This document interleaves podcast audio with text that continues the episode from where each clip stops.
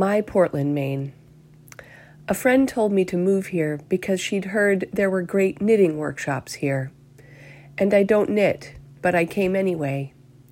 And I knew she was my home the moment I saw her monumentous square, her cobblestones, her bookshops, her coffee houses, her library, her sidewalks in brick, bumpy over the roots of the trees, making East End and West lush, shady enclaves to cool off in.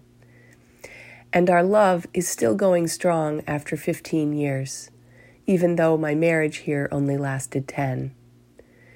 And she gives me what I need every day her openness over the water, the views so beautiful you must remember. People save their pennies all year to spend a week seeing our sweet Casco Bay.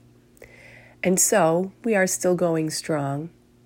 And she promenades me around the peninsula from my pied à terre in the west to her crowning glory in the east, and back again every night when I'm lucky enough to get out.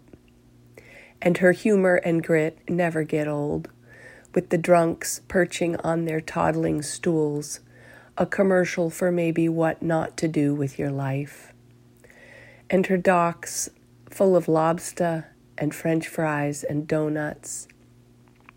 And all the passengers from the mammoth cruise ships staggering about with their stickers on their chests, like a well heeled kindergarten class out on a walk holding on to the same rope.